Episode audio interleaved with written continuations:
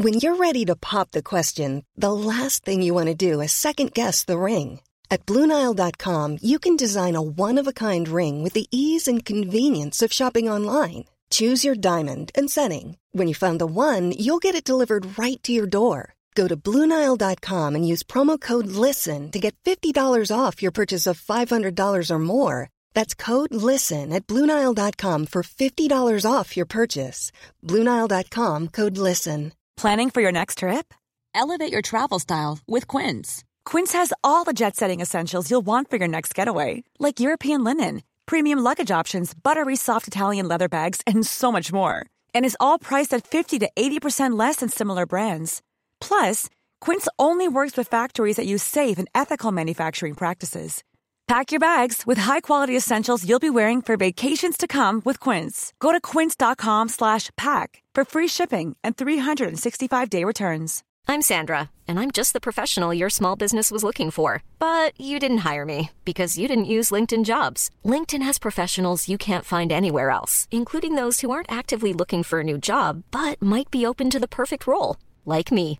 In a given month, over 70% of LinkedIn users don't visit other leading job sites. So if you're not looking on LinkedIn, you'll miss out on great candidates like Sandra. Start hiring professionals like a professional. Post your free job on linkedin.com/people today. On today's episode, Rove returns to discuss Once Upon Time, the third episode of the new Doctor Who season, Flux. My name is Justin Hamilton, and nobody gets by without some bruises here at Big Squid.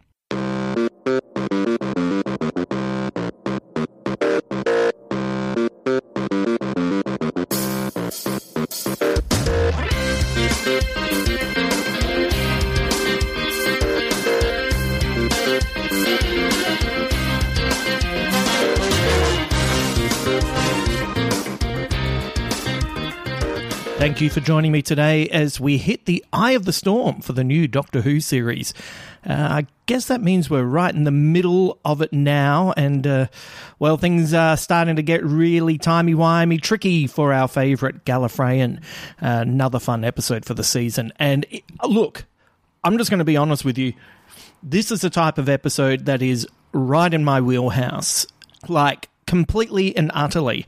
Uh, I know these are the types of episodes that people get frustrated with, that they say there's too much going on, that they can't follow it, what's the point, etc., etc. And I hear what you're saying, and too bad, so sad for you because I love it. it's it's always been one of my kind of bugbears is that there's kind of not more of this with Doctor Who, and I know it's uh, family entertainment, so you got to keep it relatively straightforward. But uh, anyway, We'll bring Rove in to talk about this in just a second. Uh, but first, a quick run through for what's going to happen this week. On Tuesday, I will be uploading the second episode in our David Lynch director series. Uh, ben Elwood is back and we are discussing The Elephant Man. Then on Thursday, it's Ben again, and we are continuing our 10 part limited series, Space Podyssey, where we are covering some of our favourite science fiction movies. And this week, we're looking back at a little 80s film called E.T. Have you ever heard of it? Of course you have. What are we doing? Like, of course you've heard of E.T. But I reckon the better question is do you remember just how good it is? And I reckon it's a masterpiece. Like, just even better than I remembered. I think that's because you kind of remember the broad brushstrokes of it. And then when you get into the minutiae of the movie, it's just incredible. So uh, that will come out on Thursday. And I have a review that I've written for the new Kenneth Branagh film Belfast. And I'm off to see Edgar Wright's Last Night in Soho in just a few hours. So maybe I have a pretty full on week, but maybe we'll do another little bonus mini episode on Friday with those reviews, like we did last week for the latest James Bond movie. So I'll see how the week is playing out, but if I have time to record it uh, and uh, and of course produce it, I'll let you know. But I'll, I'll try to see if I can get that up on Friday for you. Uh, I'll know more as the week wears on, so uh, keep an ear out for that. Uh, for our Patreon subscribers, we have a bonus Q&A episode for you and this week's guest is comedian Total Reboot and Why is Cats co-host Cameron James. Uh, we asked our subscribers to produce the questions and we have answered them. A really, really fun podcast. Cam shares some stuff that is phenomenal. And if you missed last Friday's mini pod, uh, that was the one with the James Bond No Time to Die review. Uh, you can hear a little snippet of Cam on there. I just put a little, a little taste so you can uh, get your head around it. That will be available on Wednesday. So, for everyone on the Patreon, check your RSS feed. I know that there have been times where people are saying, What do you mean? No, I didn't get the episode. You have to go to your RSS feed and you will have the episode there. Um, if you're not a subscriber but would like to be, head over to Justin Hamilton Big Squid at Patreon and you will find a tier that suits you best. Uh, as a subscriber, you also have an episode dedicated to you, and our Patreon shout out goes to Sarah Bennett, who has been a long time listener, and uh, not just that, but also an extremely fun and healthy contributor to our private Facebook page. Sometimes I feel like she does a better job of keeping everything running there than I do. I, I come in, I find out what's happening between Sarah and Anna at the moment. They're really starting to sell me on this new upcoming Amazon series, The Wheel of Time. So there's a possibility. Uh, I went from not having any interest whatsoever, but uh, reading what Sarah and Anna have been talking about it, and uh, and uh, has also seen it, seen the first two episodes, said it was good. So they're winning me over to that. Uh, you might not know this, but Sarah Bennett is also an author and has churned out a number of novels in the contemporary and romance genres. So if you're keen to check out her work, which includes the Bluebell Castle books, uh, the Butterfly Cove series, the Lavender Bay trilogy, or her new series, Mermaid's Point, you can find her work over at the Amazon sites. Thanks for being a subscriber, Sarah, but also thank you for being such an active and positive participant on the Big Squid Facebook page, which in turn influences this podcast. It's always great to hear from you, even when you're letting me know you will never watch Eraserhead after our description of the movie. I appreciate it. I totally appreciate it. All right. I'm going to go and grab Rove so we can discuss episode three of the new Doctor Who adventure, The Flux. This episode is called Once Upon Time. On my command.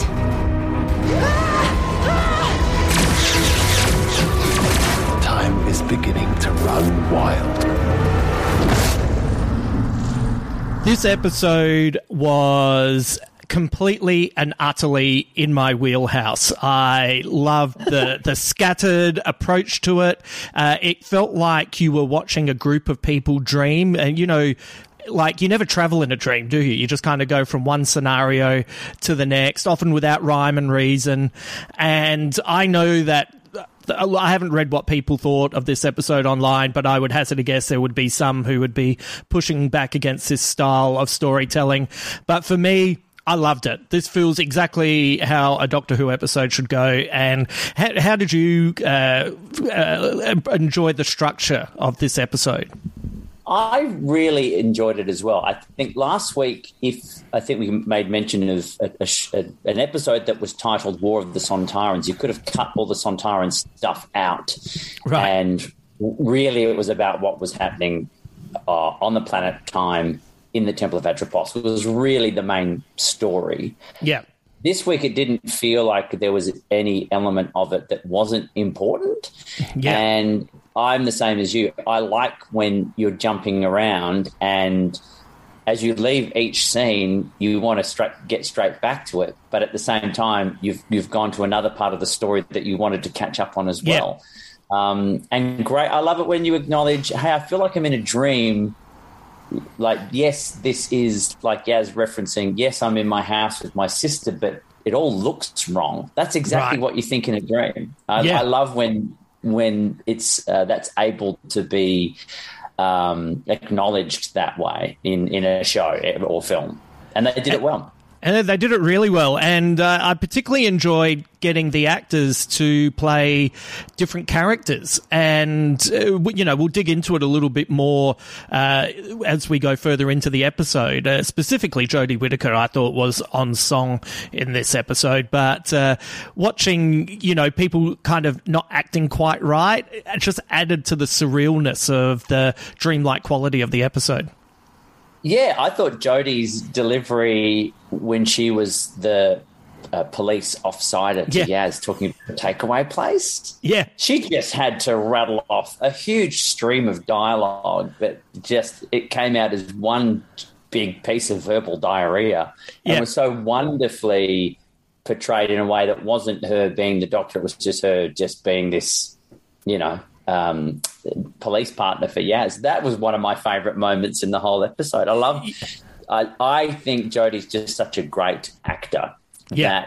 that um, that yeah, I, I, just love getting to see her in this position where she is even playing nuances of the Doctor, like when there's the flashback of the siege of Atropos, and she's just getting to show just what a range she has, which normally doesn't happen with an actor playing the Doctor. They normally just sort of have to keep it as as the one role for their whole run. Yeah. So I love that she deflects her acting muscle this way.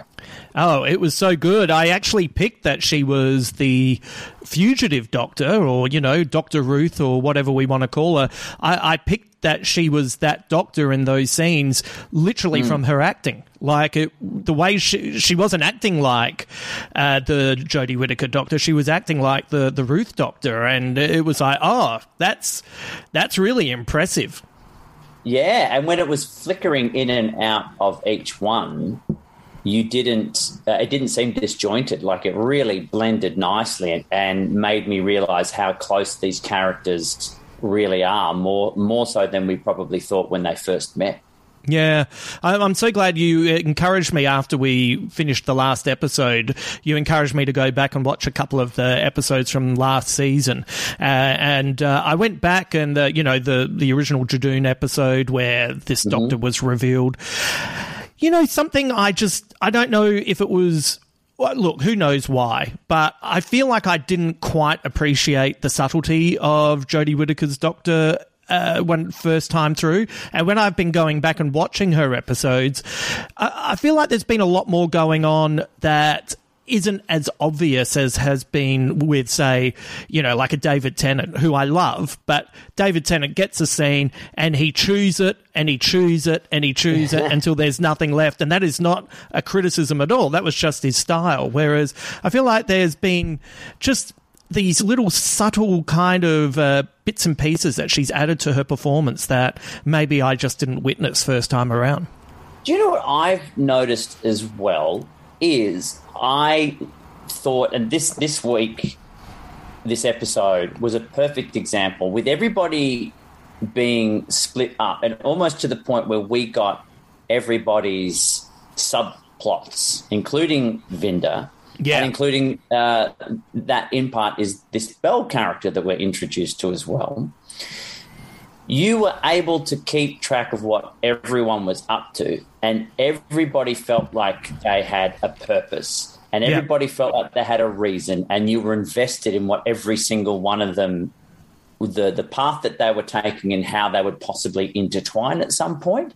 When there had been episodes in the last two years where you would come away going, "What's the point of Ryan being there? What is yeah. what is Yaz doing?" Yeah, you know, like Jodie. Even some points where you'd be sitting there going, "Geez, the the Doctor seems to be the person with the the least kind of."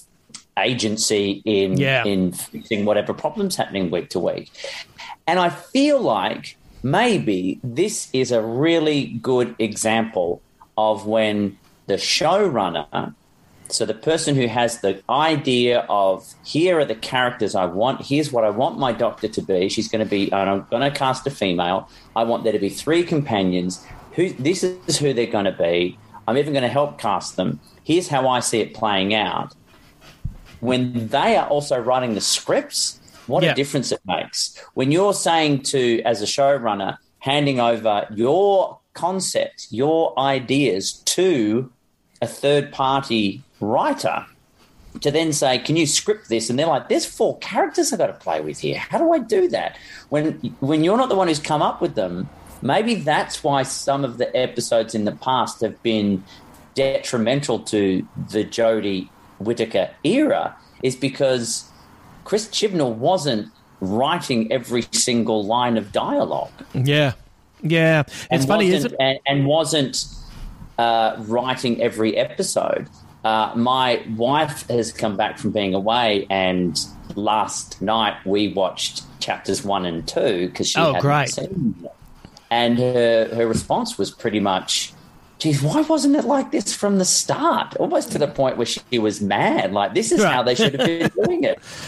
You know, we roll straight into the next story. You're really invested, high stakes that you can keep high because we're not going to take a breath with a story that's irrelevant the week after. Everything flows through, everything has a reason. And I think maybe this is because the person who perhaps everyone was most critical of is actually now 100% all over this show, and that's the difference maker. Maybe that's the way it should go in the future. Would you prefer having a doctor for five seasons and those five seasons are four to six part stories each and they're written by the one writer? You know, so I would much rather if you said, "Oh, we've got six episodes," and it's a storyline that you don't have to release your grip on because you can hit the accelerator from episode one and keep it going because we've only got six. Like here we are, we're past halfway. At the Yeah. end of the credits is past halfway, and and not only that. Geez, the budget. I feel like we've got a, a 12 episode budget into six episodes yeah. because Yeah. it looks, it still looks amazing.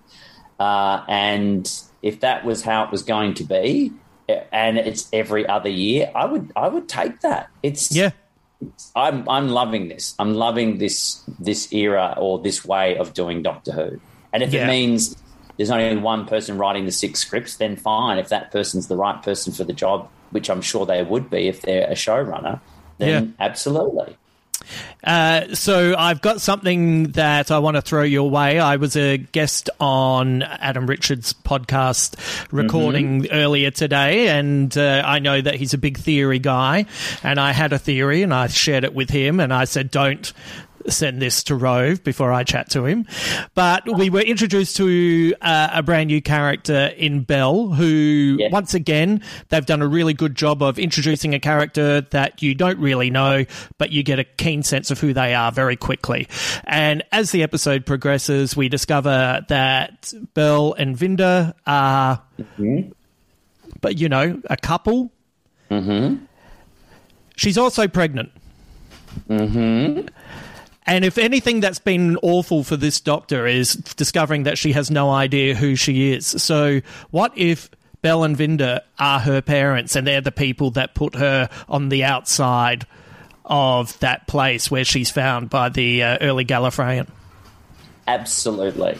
Absolutely. You had I that a as well, similar- right? I had a Yeah. I had a similar thought because what was really interesting was the fact that we kept coming back to the fact the doctor's going, Yaz's friend, what's his name? Oh wait, I haven't even met him yet. I don't even know who he is. I haven't even been introduced to him. Yeah. And that I was like, firstly, that's a really great piece of um, smarts by a script writer to take note of everybody at home and and the other characters all know who this person's name is. You have to be very aware of well, the doctor wasn't ever officially introduced to him. So if Yeah. she was to say his name, if you if you're keeping if you're keeping tabs on everything, you would be going, "Hey, yeah, that that that didn't happen."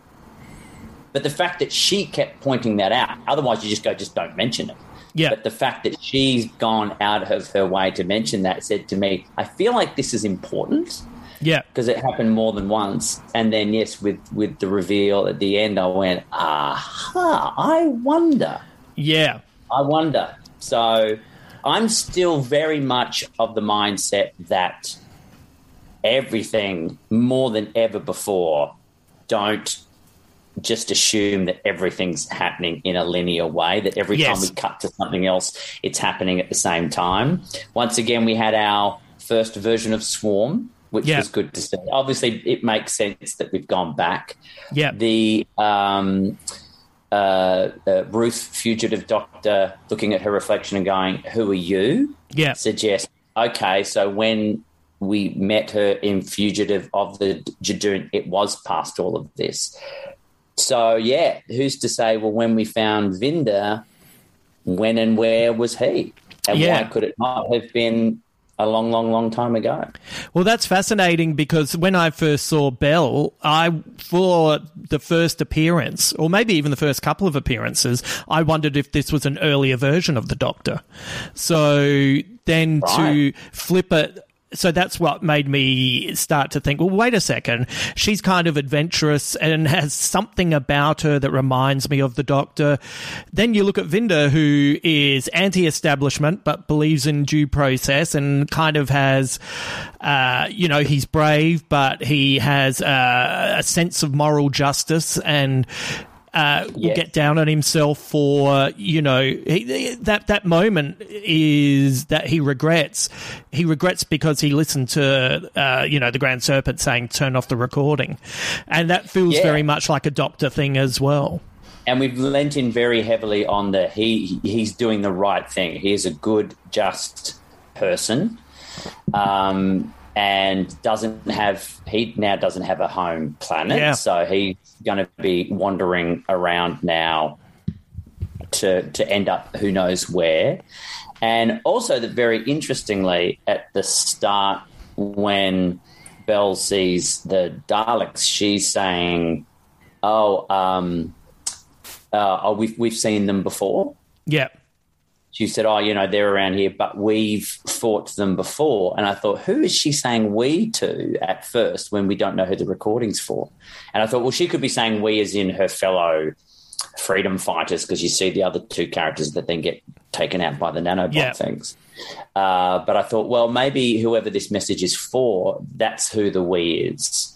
So if it turns out, as it turns out to be Vinder, I'm like, so does that mean he has experienced Daleks before? Where does this tie in? So mm, just a little throwaway line that could be more than it seems. But Yeah. I reckon you're absolutely, absolutely on the money there. Certainly, It's- it's, it's it's not it's not too out there as an idea. no, and maybe the universe that we're seeing destroyed is that original universe, you know, that the Doctor's from. Like, we might not even be, it might not even just be time that's non-linear. It might be, you know, the universes that we're following the adventures in might not be the same universe. Well, there was the the the line, uh, and uh, you know, we can talk about the old lady a little bit later Oh, on. yeah. But just getting to the line of the flux was placed because of you, Yeah. um, and because it actually exists, says, well, you know, it does. It doesn't mean again it's happening now because even the doctor is like, why does everyone else know about this except me? Yeah. surely I would know about this. So maybe it isn't something that's happening now. Maybe it's something that has happened before she had her mind wiped by division. Yeah.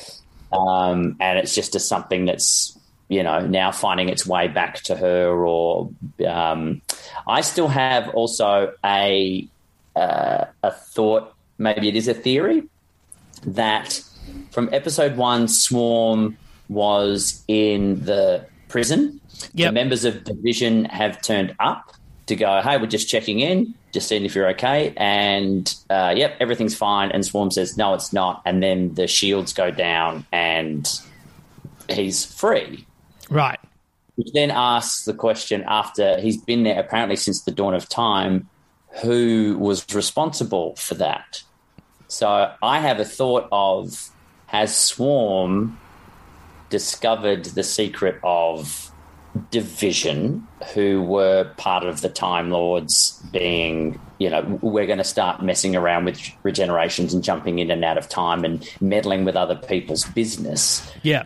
Well, who better to take advantage of that than someone who then steals that knowledge and that technology to go back in time and free themselves from a prison right as the division people turn up, which means he can suck their regeneration energy. And right. now he too can almost live forever because you've got a 12 regeneration cycle. Right. But what better weapon for a villain to have? Yes. And to go, oh, I've just discovered your dirty little secret, which is, I think, the actual line that we hear in this episode. Yeah. And so then it's it's him that has gone back to free himself from uh, his own. Yeah. Yeah. I like the differences between the swarms as well. Like the second one is he's gurning at every opportunity. He kind of uh, delivers every line like he's just eaten like the most delicious chocolate in the world. but also, like I thought. Um, you know, having the the original, I say the original, the, the, the, first guy again. I was after so long. Is it Sam Spruell? Is that the, the actor's name? Yeah, who's been playing the Swarm that we've been seeing.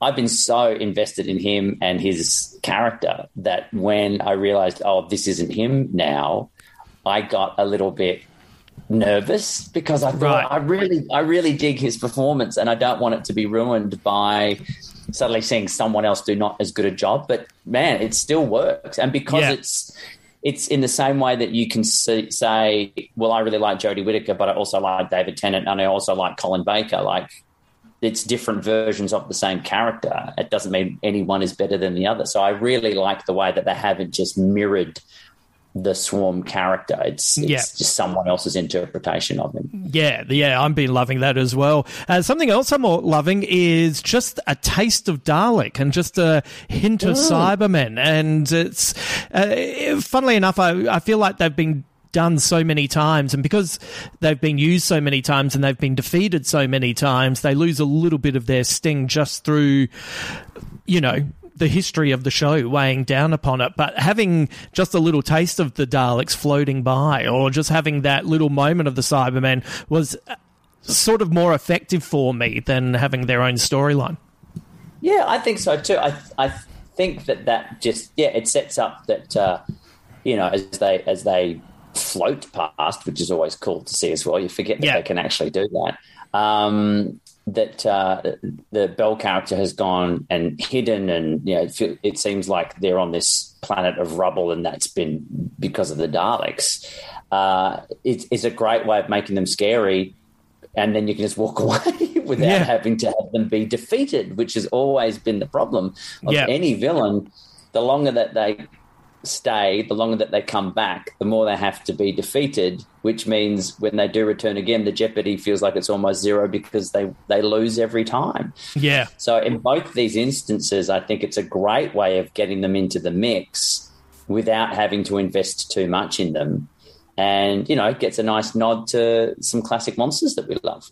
Yeah, this one had heaps of them. You know, like uh, the uh, the, um, the Weeping Angels as well were used yeah. incredibly effectively. You know, especially that just that one that's stalking Yaz, turning up in rear view mirrors and side mirrors and TVs was great. And, and the then, phone, you know, yes, because we remember from um, uh, it was t- uh, Time of Angels, I believe it was the well the the Matt Smith two parter. Yeah. And we one was in a screen, so even the visual of it is something that that is enough to bring it through into reality. So we have seen that before. I would like everyone to stop going on about blinking. oh, I know, I know. As as funny as it was when the doctor's like, "Don't blink," and Dan's like, "I think I blinked." Like it's because the, the Claire character in chapter one had the same thing of don't blink, don't blink. Yeah. And I know that's the catchphrase, and I'm okay with that. But what I would like is we forget, as iconic as that line has become, the lead up to it is don't look away, don't even blink. Yes. So I wouldn't mind just a bit of. It's not blinking that yeah. makes an angel attack you. It's the yeah. fact that when you look away, that's it, it, can't attack you while you're looking at it. Yeah. So you have to keep your eyes open, and even if you blink, that's enough of a split second for them to jump. So it feels like if you're not across these characters, as much as they're trying to get this catchphrase into new viewers' vernacular, you need to make sure people understand the reason why they can't blink, not just Yeah. blinking is the problem. Yeah. So uh, yeah, that's just one of those things. We'll see what happens next week when we're in a in you know full angel mode. Yeah. But um, yeah, just to just take your foot off the gas a bit on that would would be good. I think. It, it is a good point. It's like uh, because otherwise you would think that the weeping angels should be traveling everywhere with strobe lights because Yeah. then you'd be blinking so quickly. when because when Claire, uh, uh, when Claire was fumbling for her keys, the whole Yeah. time she's saying "Don't blink, don't blink," and it's like, no, no, no, don't look away. That's why you're not looking down for Yeah. your key. That's Yeah. why you're not turning to look into the keyhole. Yeah. It's you can't take your eyes off them for even Yeah. a split second, even when you blink. So just to just clarify, not clarify. I think just let's not get caught up in the idea that blinking is what makes an angel attack you because it seems Yeah. like that's the message being sent if you're not 100% aware of how it all works. Yeah, no, no, no. I think that's a that is actually a good point. that is uh, something that we should remember. Uh, let's have a look at the characters one by one because going back and forth between all of their adventures would be difficult to keep up with. So I think it's just easier to just take a character, have a look at them. Interesting with Dan, uh, it kind of fleshed out his character a little bit as someone who is capable of great passion, but seems like he's been hurt in the past. Uh, his empathy's on uh, full display when he's told that he didn't meet up with Diane. And uh, what, what are you uh, taking from uh, Dan's history? Well, it's interesting because I think episode one, when I was like, I'm not really sure about this guy who's got nothing in his cupboards, and one of my uh, questions I was raising at the time about how he's so down and out was, I mean, look at him. He's he's a specimen for a man his Yeah. age. He looks great, and he's charming and funny, and so I liked that it was acknowledged. Hey, how are you still single? Yeah. seems like a, a tiny, yeah, um, unimportant thing, but um, a lot more consequential to someone like me. And so I was actually really happy that that was addressed. And Yeah. is this forgotten love story of you know, geez, uh, the person who was a couple of days out has just decided, uh, I'm going to pull the pin on the wedding, or was there something more? Is there something more to that story? Again, we're about to head into weeping angels who love to touch people and make them disappear. Is that what happened? Oh, she just Right. ran off, or no showed on the day, or did she disappear? Yeah. Um, so that seems like it just seemed like again this was that came up for a reason and not just to keep someone like me happy by saying Yeah. yeah yeah, we, we acknowledge Dan's catch." and at Yeah. this age he shouldn't he shouldn't just be hanging out with his mum and dad who are extraordinarily young to be his parents but um, I feel that maybe there's a little bit more to that and I like that it's just fleshing out in in pieces Yeah. Is Claire possibly the woman that he was going to marry? Ooh, I never thought of that. Could be. She was. I mean, she was. Yeah, she was well, right out the front of his house. That well, Yeah. at that point, it, it wasn't there.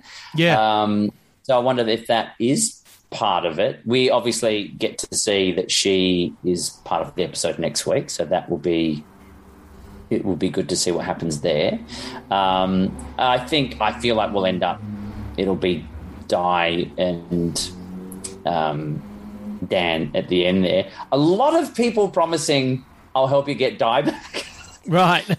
like Vinder, Vinder said, like when he's gone to grab her from passenger, um, and nice to sort of find out how that works now Yeah. this week. That was no, no big revelation at all, but just nice to sort of uh, have that question answered. But uh, when the doctor's like, "No, just leave it. She's not here. We can get to this." And Vinder says, "I promise I'll get her back for you." And you're like, "You can't, mate. That's a big." Yeah. Sweeping statement to make, and then the doctor says it as well. Um, It's almost like a mum dad thing. Yeah, right? yeah. But there's just a lot of promises being made. You're like, I don't know if you can keep that promise. yeah, yeah. These people do jump to conclusions that they'll be able to do everything. And then you go, I promise I'll keep it. But at the same time, you guys head off on your own. I'll stay on this planet by myself, and Yeah. hopefully we can hook back up, and I'll I'll meet Di somewhere and help you out. and sort that out. Uh, I'm guessing the the moment with uh, Joseph Williamson is a future memory for Dan because that seemed interesting, didn't it? And what were they both running from? Yeah, So we see ping, ping pew pew pew lasers. yeah, Dan starts running and then stops and went, hang on, what am I actually even running from? And then Williamson coming the other way is shooting at something, but it wasn't the little um, mites. Yeah. He, he says, no, no, that, this is something different. Because Dan actually asked him, is that what you were shooting at? So what what was it that they were running from? Something that can shoot. Um, if they're shooting that poorly, it could be the Sontarans from last Yeah. week. the accuracy of a pack of stormtroopers. yeah. Um, so yeah, that was that was a very interesting one. And yeah, again, the Williamson character seems to have a lot of the answers, but Yeah. uh, is really isn't really giving away too much. Yeah, I've enjoyed the slow I'll be, burn. I'll be with that. interested to know when his character gets to step forward Yeah. and we find out his relevance to all of this. Yeah, yeah, definitely. Uh, the uh, adventure for um, the Yaz side outside of the the Weeping Angel, uh, it was. It was kind of uh, it, not as revelatory as the other storylines, but it was also a good reminder of what Yaz's background is and where Yaz came from. So I quite like that as a just a reminder of who she is. Yeah, and we had the same thing last week when she in- introduced herself to Vinder, and similarly when she introduced herself to Dan in chapter one, just saying, I'm Yaz, here's where I'm from, and I'm actually a police officer. That was one of my big criticisms for uh, the first series with the the Jodie TARDIS team Yeah. was especially it's one thing when you're off planet and dealing with aliens, but when they were being held hostage by an Earthling in a hotel that was riddled with giant spiders, and he pulls a weapon on them. She's a police officer. Yeah, She should be saying, "Hey, hey, you can't do that."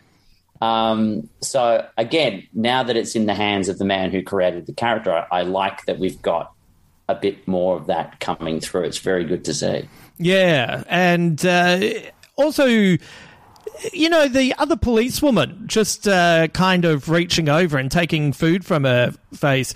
That- that- That's a bit familiar, isn't it? Like, we've been friends for a long time. I'm not leaning over to dab at your mouth with a tissue. it would be pretty strange. Yeah, yeah, that's true. yeah, that was I, I had that same thought. I was like, geez, I know you know you spend every day probably getting ready to save each other's life, but even that st- still feels like a line that's been crossed. Yeah, yeah. Wipe, wipe, wipe your face, mate. That's that's where I would go with that. Just, just say that. Just, just, just- you have a little something just there, just there. What, what are you doing? Yeah. Uh, all the stuff with Vinder was fascinating as well. I was really enjoying uh, the Grand Serpent, uh, and Yeah. once again, like who's that guy? Like who are those people that he's trading with? All of that stuff was pretty tasty. Is that like a? Is that potentially an early version of the of Gallifrey, or like uh, is this com- once again? Is this the other universe or? Yeah, well, we don't. Again, we, we haven't really been. Um, we haven't had it properly explained to us where where he's from.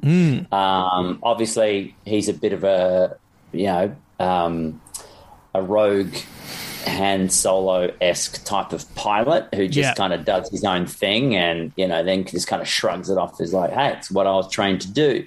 Yeah, But he's obviously a good man with a, a strong moral compass. yeah, Um, but yeah, the Grand Serpent. Haven't we all wanted to be in a position, especially for us as performers or anyone in the artistic community, just to be able to say, "Hey, here's the family of one of my most vocal critics. Take them out." Uh, yeah, yeah. like, wow.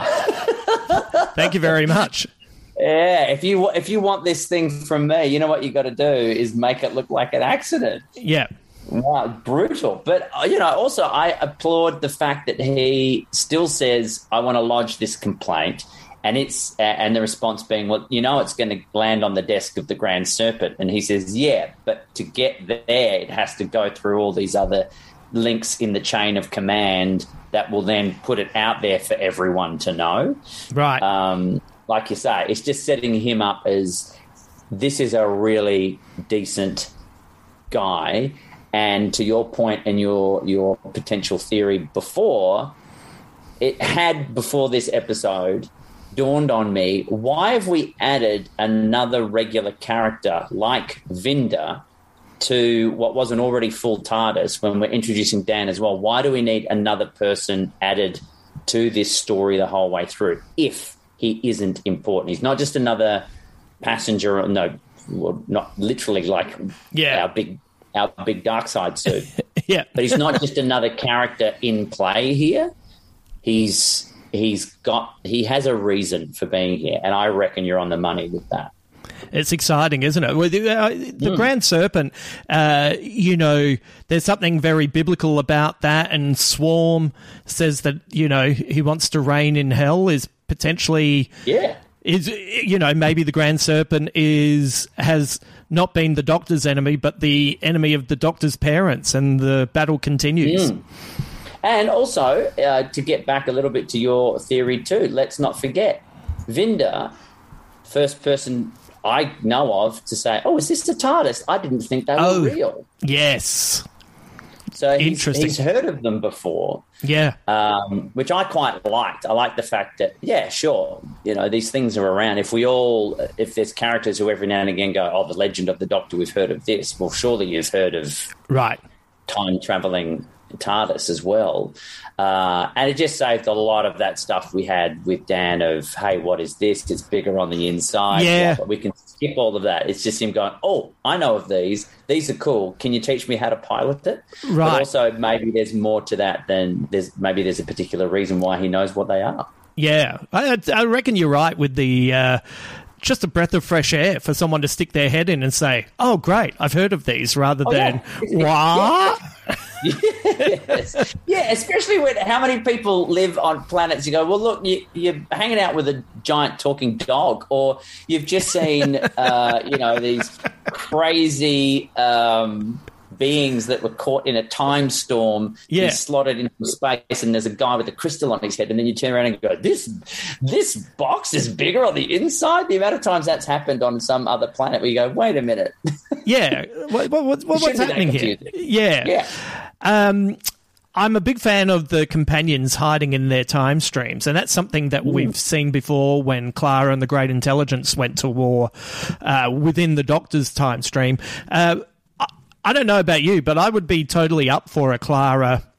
Uh, cameo, uh, almost like those two adventures kind of cross over just briefly while they're going in and out of the time stream. Still, I still am thinking there's. I feel there's something there. It's. It's. I'm kind of now. I'm at a fork in the road where I'm thinking we've shown. Uh, Cybermen, Weeping Angels, uh, and uh, Sontarans. We've we we showed our new villains as well in the in the trailer. I mean, so I feel as of next week we start getting things that we weren't expecting. Uh, yes, the fugitive doctor has returned. I think that was a, an expectation anyway. I'll get back to that. I have a thought I want to bring up about that. Great. Um, but I kept thinking, well, then there's got to be what's the other big wow moment? And the only thought you could have is someone returning that we're not expecting. So the idea of, yeah, could it be Clara would be interesting. Um, but I'm now starting to think, or is it just this is going to be such a well written, well crafted, well written, well executed story that the wow is actually going to come from just the writing and Right. the reveal. And like you say, we've set up this Vinder character and boom, surprise, surprise, here is canon reshuffled. And that's enough to have you go, oh my goodness, because the journey has been has taken you the whole way. It hasn't been staggered with, and now we have a random episode with an alien you've never heard of before, Yeah. and then at the end the companions go, "Hey, whatever happened to that guy?" And we come back to it two episodes later. You know, we've never really been able to have big payoffs because the series has never been written this way before, with one person in control. So maybe, just maybe, we don't need a returning doctor, companion. You know, K9 doesn't have, have happen to have to fall out of the sky to have everybody go, oh my God. And that's why the dis- surprising hiding in plain sight of, look, everybody, there's a Sontaran. Look, everybody, the Weeping Angels are back is really just masking the fact we have some massive reveals that are happening with the characters that we already have and ones that we are going to set up to then reveal in what is now three episodes' time. I'm actually starting to think that that's what's going to happen. Yeah, I like that as well. You know, it's Yeah. uh, I, I I even liked, you know, having everyone's lives in danger at the end of an episode is not much of a thrill because. Well, we know there's another episode, so you immediately Yes. know it's it's like uh, yeah, you you know that it's going to continue. But having uh, a weeping angel in charge of the TARDIS, it's like oh, what's going to happen here? So that felt and so it feels like you could be right about all the reveals are within the, the, the construct of the storytelling rather than, uh, you know, some fan service. Yeah, yeah. So there's still there's still some of that. So anyway, I'll, I guess I'll bring it up now while I think of it.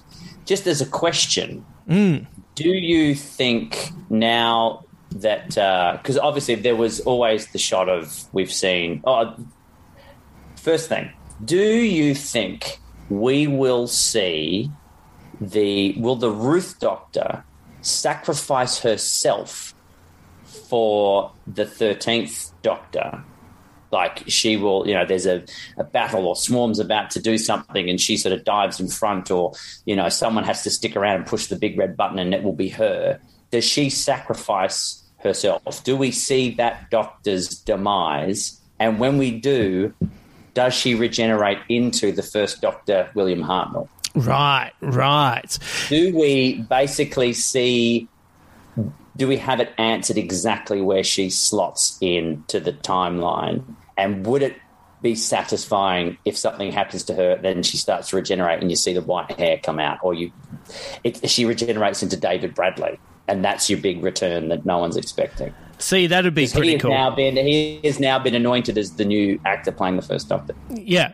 See, I'd be quite into that. Uh, So you'd have to have a I- I reason. would be too. Yeah. I'd be yeah, that's okay. Yeah. That's okay. And then the idea of, well, I've just gone through this big flux episode and the universe was torn apart and put back together. And now I understand how division works because they wiped my mind and it's been restored. I understand the Time Lords. Oh my God, they're lying, two faced, Yeah. horrible people. Yeah. Well, I don't want to have any part of them. You know what I'm going to do? I'm going to steal a TARDIS and I'm going to go around and just be the fly in the ointment for the Division, the Time Lords, and all the snobs of Gallifrey. And we actually get the reason why, which we've never had. Why are you running, Doctor? Maybe the Doctor isn't running. Maybe the Doctor is out there intentionally trying to just fuck with the Time Lords and Gallifrey, and now we know the Division. Or- and, and- that would be that would be a satisfying outcome for me. Yeah, uh, maybe fixing their, you know, because the, the division's quite clearly, you know, interfering. So maybe. You, you know, maybe like maybe now the, the Doctor is Jason Bourne and uh, going up against the CIA. You know, it's that kind of storyline. Because the other thing, the other thing I'm looking at is the uh, fugitive doctor. As much as we're saying is, it seems to be anyway. None of this is proven yet, but seems to be prior to William Hartnell's, in, in quotes, first Doctor. Yeah, because our doctor doesn't recognize that well they don't recognize each other so something's out of whack here what we do know is that um Kasavan? Oh yeah, uh, yeah, uh, Karvanista. Karvanista, sorry. Yeah. sorry, Carvan were the villains in, in uh, Demons of the Punjab, I think. Um, Karvanista was one of the fugitive doctor's crew, Yeah, right? yeah, So he he must be pr- either he, he's got to be pretty old, Right. It's nothing he you know, or or certainly where we have currently met him, he either has the ability to jump through time as well, Yeah. or he's lived for thousands of years because we know our Doctor is thousands of years old. So it suggests somewhat that the fugitive doctor isn't that far back because if she was hanging with him, either he needs the ability to travel through time or, or you know, hey, Yoda's thousands of thousands of years old. It's not impossible, but just I'm noticing that's that puts that character in a particular time and place. Right. The other thing is, so he was represented by Dan, Dan in the Doctor's Dream, who were the other two. Right who was Yaz replacing and who yeah. was Vinder replacing? And could it be Gat and Lee, the two uh, characters that we saw in Fugitive of the Judoon? Because they knew each other. Yes.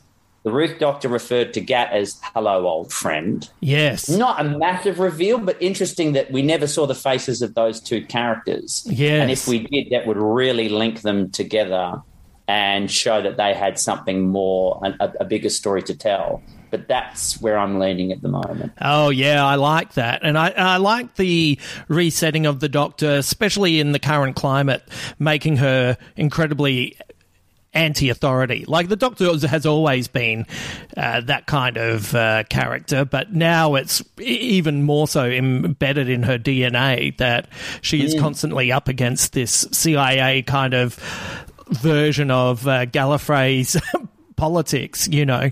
Uh, and mm. I, I, I hope that they don't get rid of them either. Like I like this uh, addition to canon. Yeah, yeah, yeah. And we've still we're still waiting for uh, Vinder made a reference again to they promised if we if we took the chamber back that you'd yep. be clear, meaning whatever the division has done to wipe the memory of the the fugitive doctor, timeless child, that will be back. That that that version of the doctor says, "Well, if you say so." I like that she had the cool coat too. I wasn't sure if that was important or not, or just a way of letting us know this is in a different time stream. Yeah. Um, the dark coat was a nice touch, and you know allows a lot more collector's dolls to be put out there. but uh, uh, but that one was that was an interesting one as well. So theoretically, after they saved the day, um, that that memory should have been put back in. So, what happens when Ruth gets back to division and remembering that when we first met her, her mind was still wiped and she was either in hiding or being hidden yeah. from someone or something. And we still don't know who sent uh, the who was there was a contract out for Ruth. That's who the Judoon were after, and the division yeah. were after. We still don't know who that contract was sent by. Who was the oh. contractee? And Gat said, "I'm not. I can't tell you that." Oh so yeah, that's still out there too. So there's all this stuff that I'm thinking maybe that's our big reveal. Maybe yeah. it's not. You know, oh my gosh, and Peter Capaldi's back to do a yeah. two-parter. Something. Yeah. So I guess that kind of dovetails into the woman in white, and mm. uh, I, I, didn't catch her name, but up in the credits, I, I, don't know how you would pronounce this. Awsok is seemed to be the name. Okay. Um, Ah, I was trying to work out who that was. Right, so that's her. Okay. Yeah. So, what do you reckon's going on there? Is that a is that a future future Doctor in the Tom Baker in the 50th anniversary mold? Is that the White Guardian? Like, what do you think's happening oh. there? Wow, White Guardian it excites me. Well, it's uh, I I hadn't properly looked at the credits. I mean, I, as in I looked at the credits, saw that listed, and went, I don't know who that character was, but thought maybe that was the guy shaking Vinder's hand when it wasn't right. Yaz. I hadn't sort of connected that it was the woman. Um, so I initially thought it was maybe the Tecteun character, the one oh, who, yeah. originally found the Timeless Child and the the history of the Time Lords and the power of regeneration. But yeah, this person is quite clearly living outside the universe. Yeah. And is the reason the Ravagers were put back in and the flux was set off. And just, I mean, what a what a set of well, not balls, I guess ovaries you'd have to say, you know what? I've just this universe is I've, I've ruined this one. Yeah, yeah. this universe, yeah. Fuck it. Let's just control alt delete on this one. Yeah, let's forget about this one and we'll just go messing around with another one. So whoever it is is sitting pretty heavily top of the food chain, uh, knows the doctor, but is also saying, "Ah, look, just don't overthink it. This one, you know, you, you you need you don't need to worry about this one anymore. We're moving on to the next one." Um, yeah, I haven't thought about it much more than that. Actually, I, I probably need a bit more to chew on with her. Yeah, it was pretty fascinating. Once again, like you know, the third episode in uh, of a six-parter, and it's still introducing a couple of mysteries as it solves, uh, or at least hints at solving at a few. But uh, she Yeah. seemed to take it quite personally with the Doctor as well, which I found fascinating.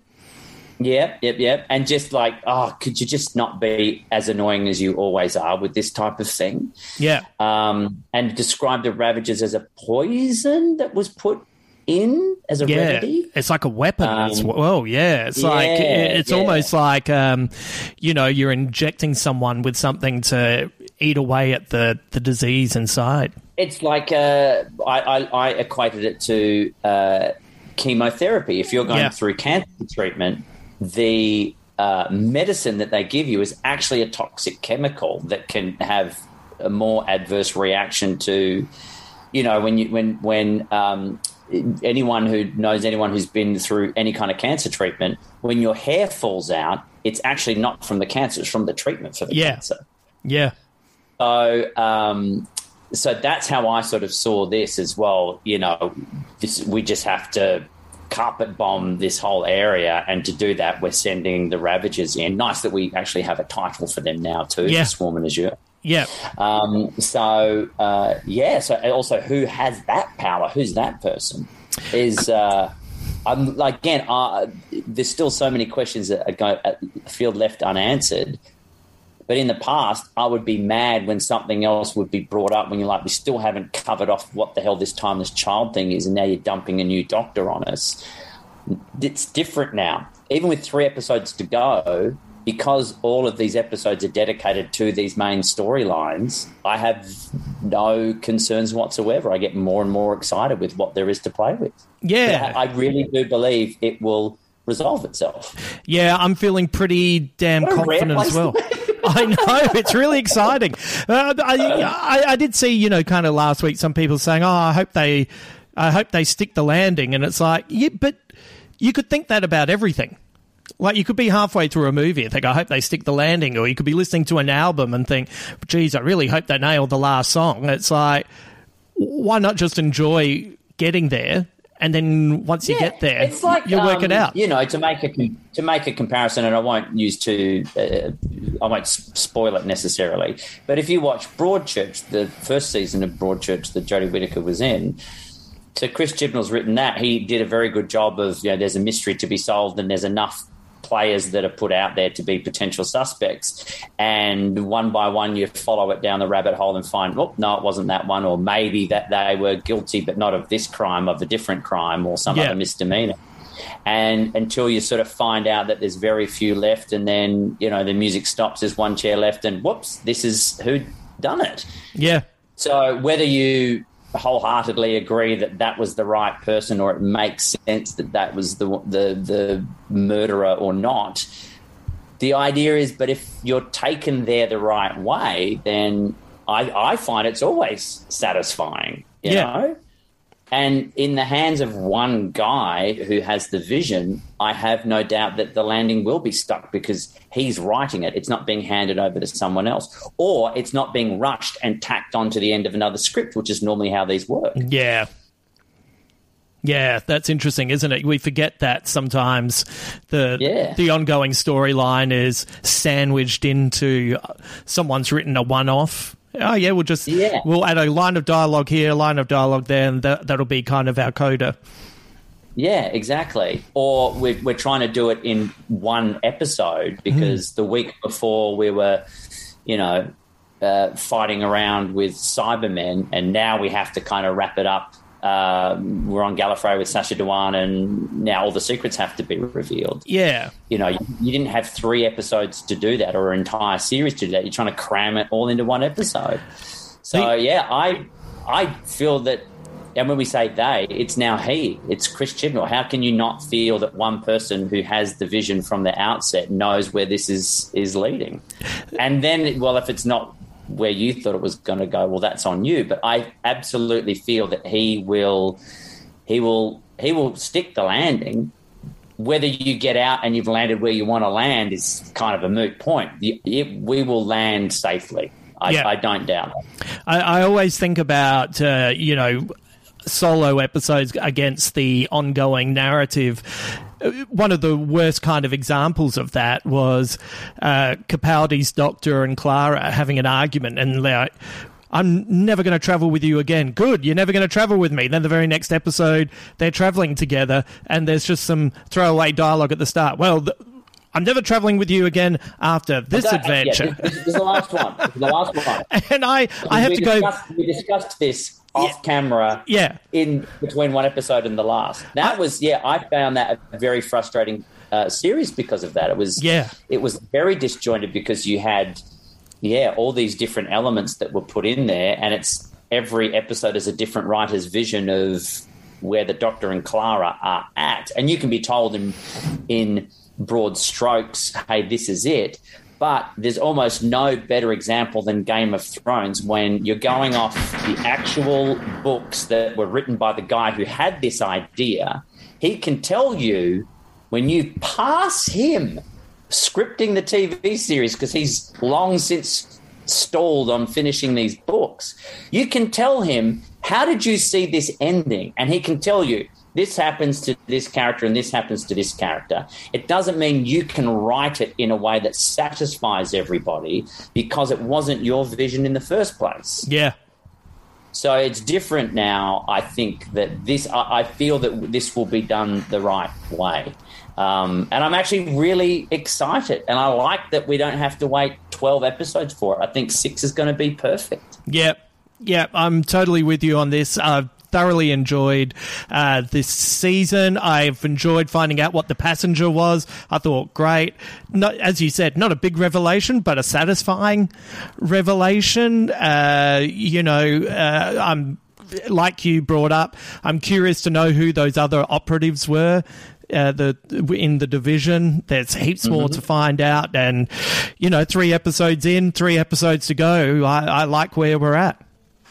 Yeah, I, I agree, and I think you know there's, there's a lot to be said of the things that are being put out there, the things that we are being told, and then more importantly, the things that we're not. When when you know you are, you know, why was it made clear that um, the Lupari character was Dan's character, but we weren't shown the other two? Why show us any? You know, why was it important that you knew that one of them, who one of them was, but not the other two, if it's not important? Yeah. Um, and equally, why are you making a big deal of oh the doctor doesn't the doctor doesn't know Vinder's name, never met Vinder before. Why would I even know this guy? If yeah. it's maybe not in, an important thing down the track. Yeah. So yeah, I feel all there's a lot to play with. Um, even though there wasn't as much with the swarm characters this week. Um, I still am finding this so thoroughly satisfying uh, week in, week out, and excited to see where to next. And then I feel when we get to the last two, it's going to be all bets are off, and uh, you know. I can't wait. Absolutely yeah. can't wait. Yeah, I'm exactly the same. Uh, thanks for jumping on the podcast today. And uh, I'm looking forward to having a week of thinking about this and then catching up with you again for episode four next week. Yeah, but just give me the end. Just give me the end of what I was in. You can't force me out.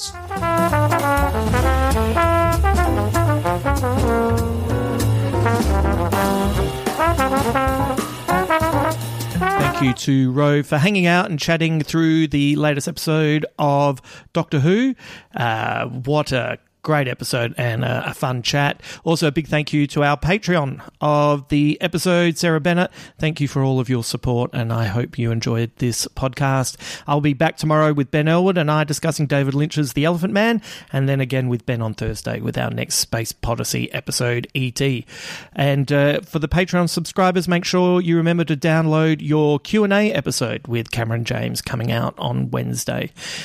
Let's finish today with a quote from John Bishop. Uh, I quite like this uh, quote, uh, maybe pretty much because it's uh, about being a comedian, and I thought you might find it interesting as well.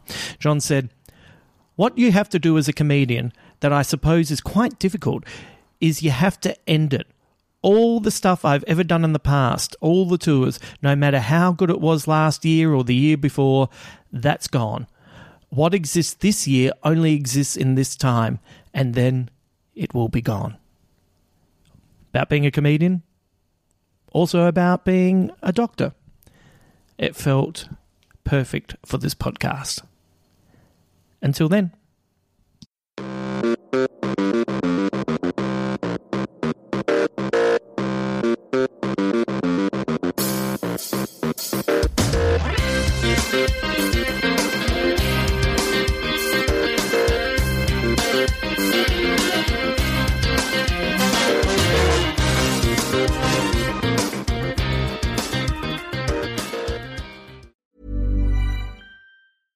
Want flexibility? Take yoga. Want flexibility with your health insurance? Check out United Healthcare Insurance Plans. Underwritten by Golden Rule Insurance Company, they offer flexible, budget friendly medical, dental, and vision coverage that may be right for you. More at uhone.com. Hey, it's Paige DeSorbo from Giggly Squad. High quality fashion without the price tag? Say hello to Quince. I'm snagging high end essentials like cozy cashmere sweaters, sleek leather jackets, fine jewelry, and so much more. With Quince being 50 to 80% less than similar brands. And they partner with factories that prioritize safe, ethical, and responsible manufacturing. I love that. Luxury quality within reach. Go to quince.com slash style to get free shipping and 365 day returns on your next order. Quince.com slash style.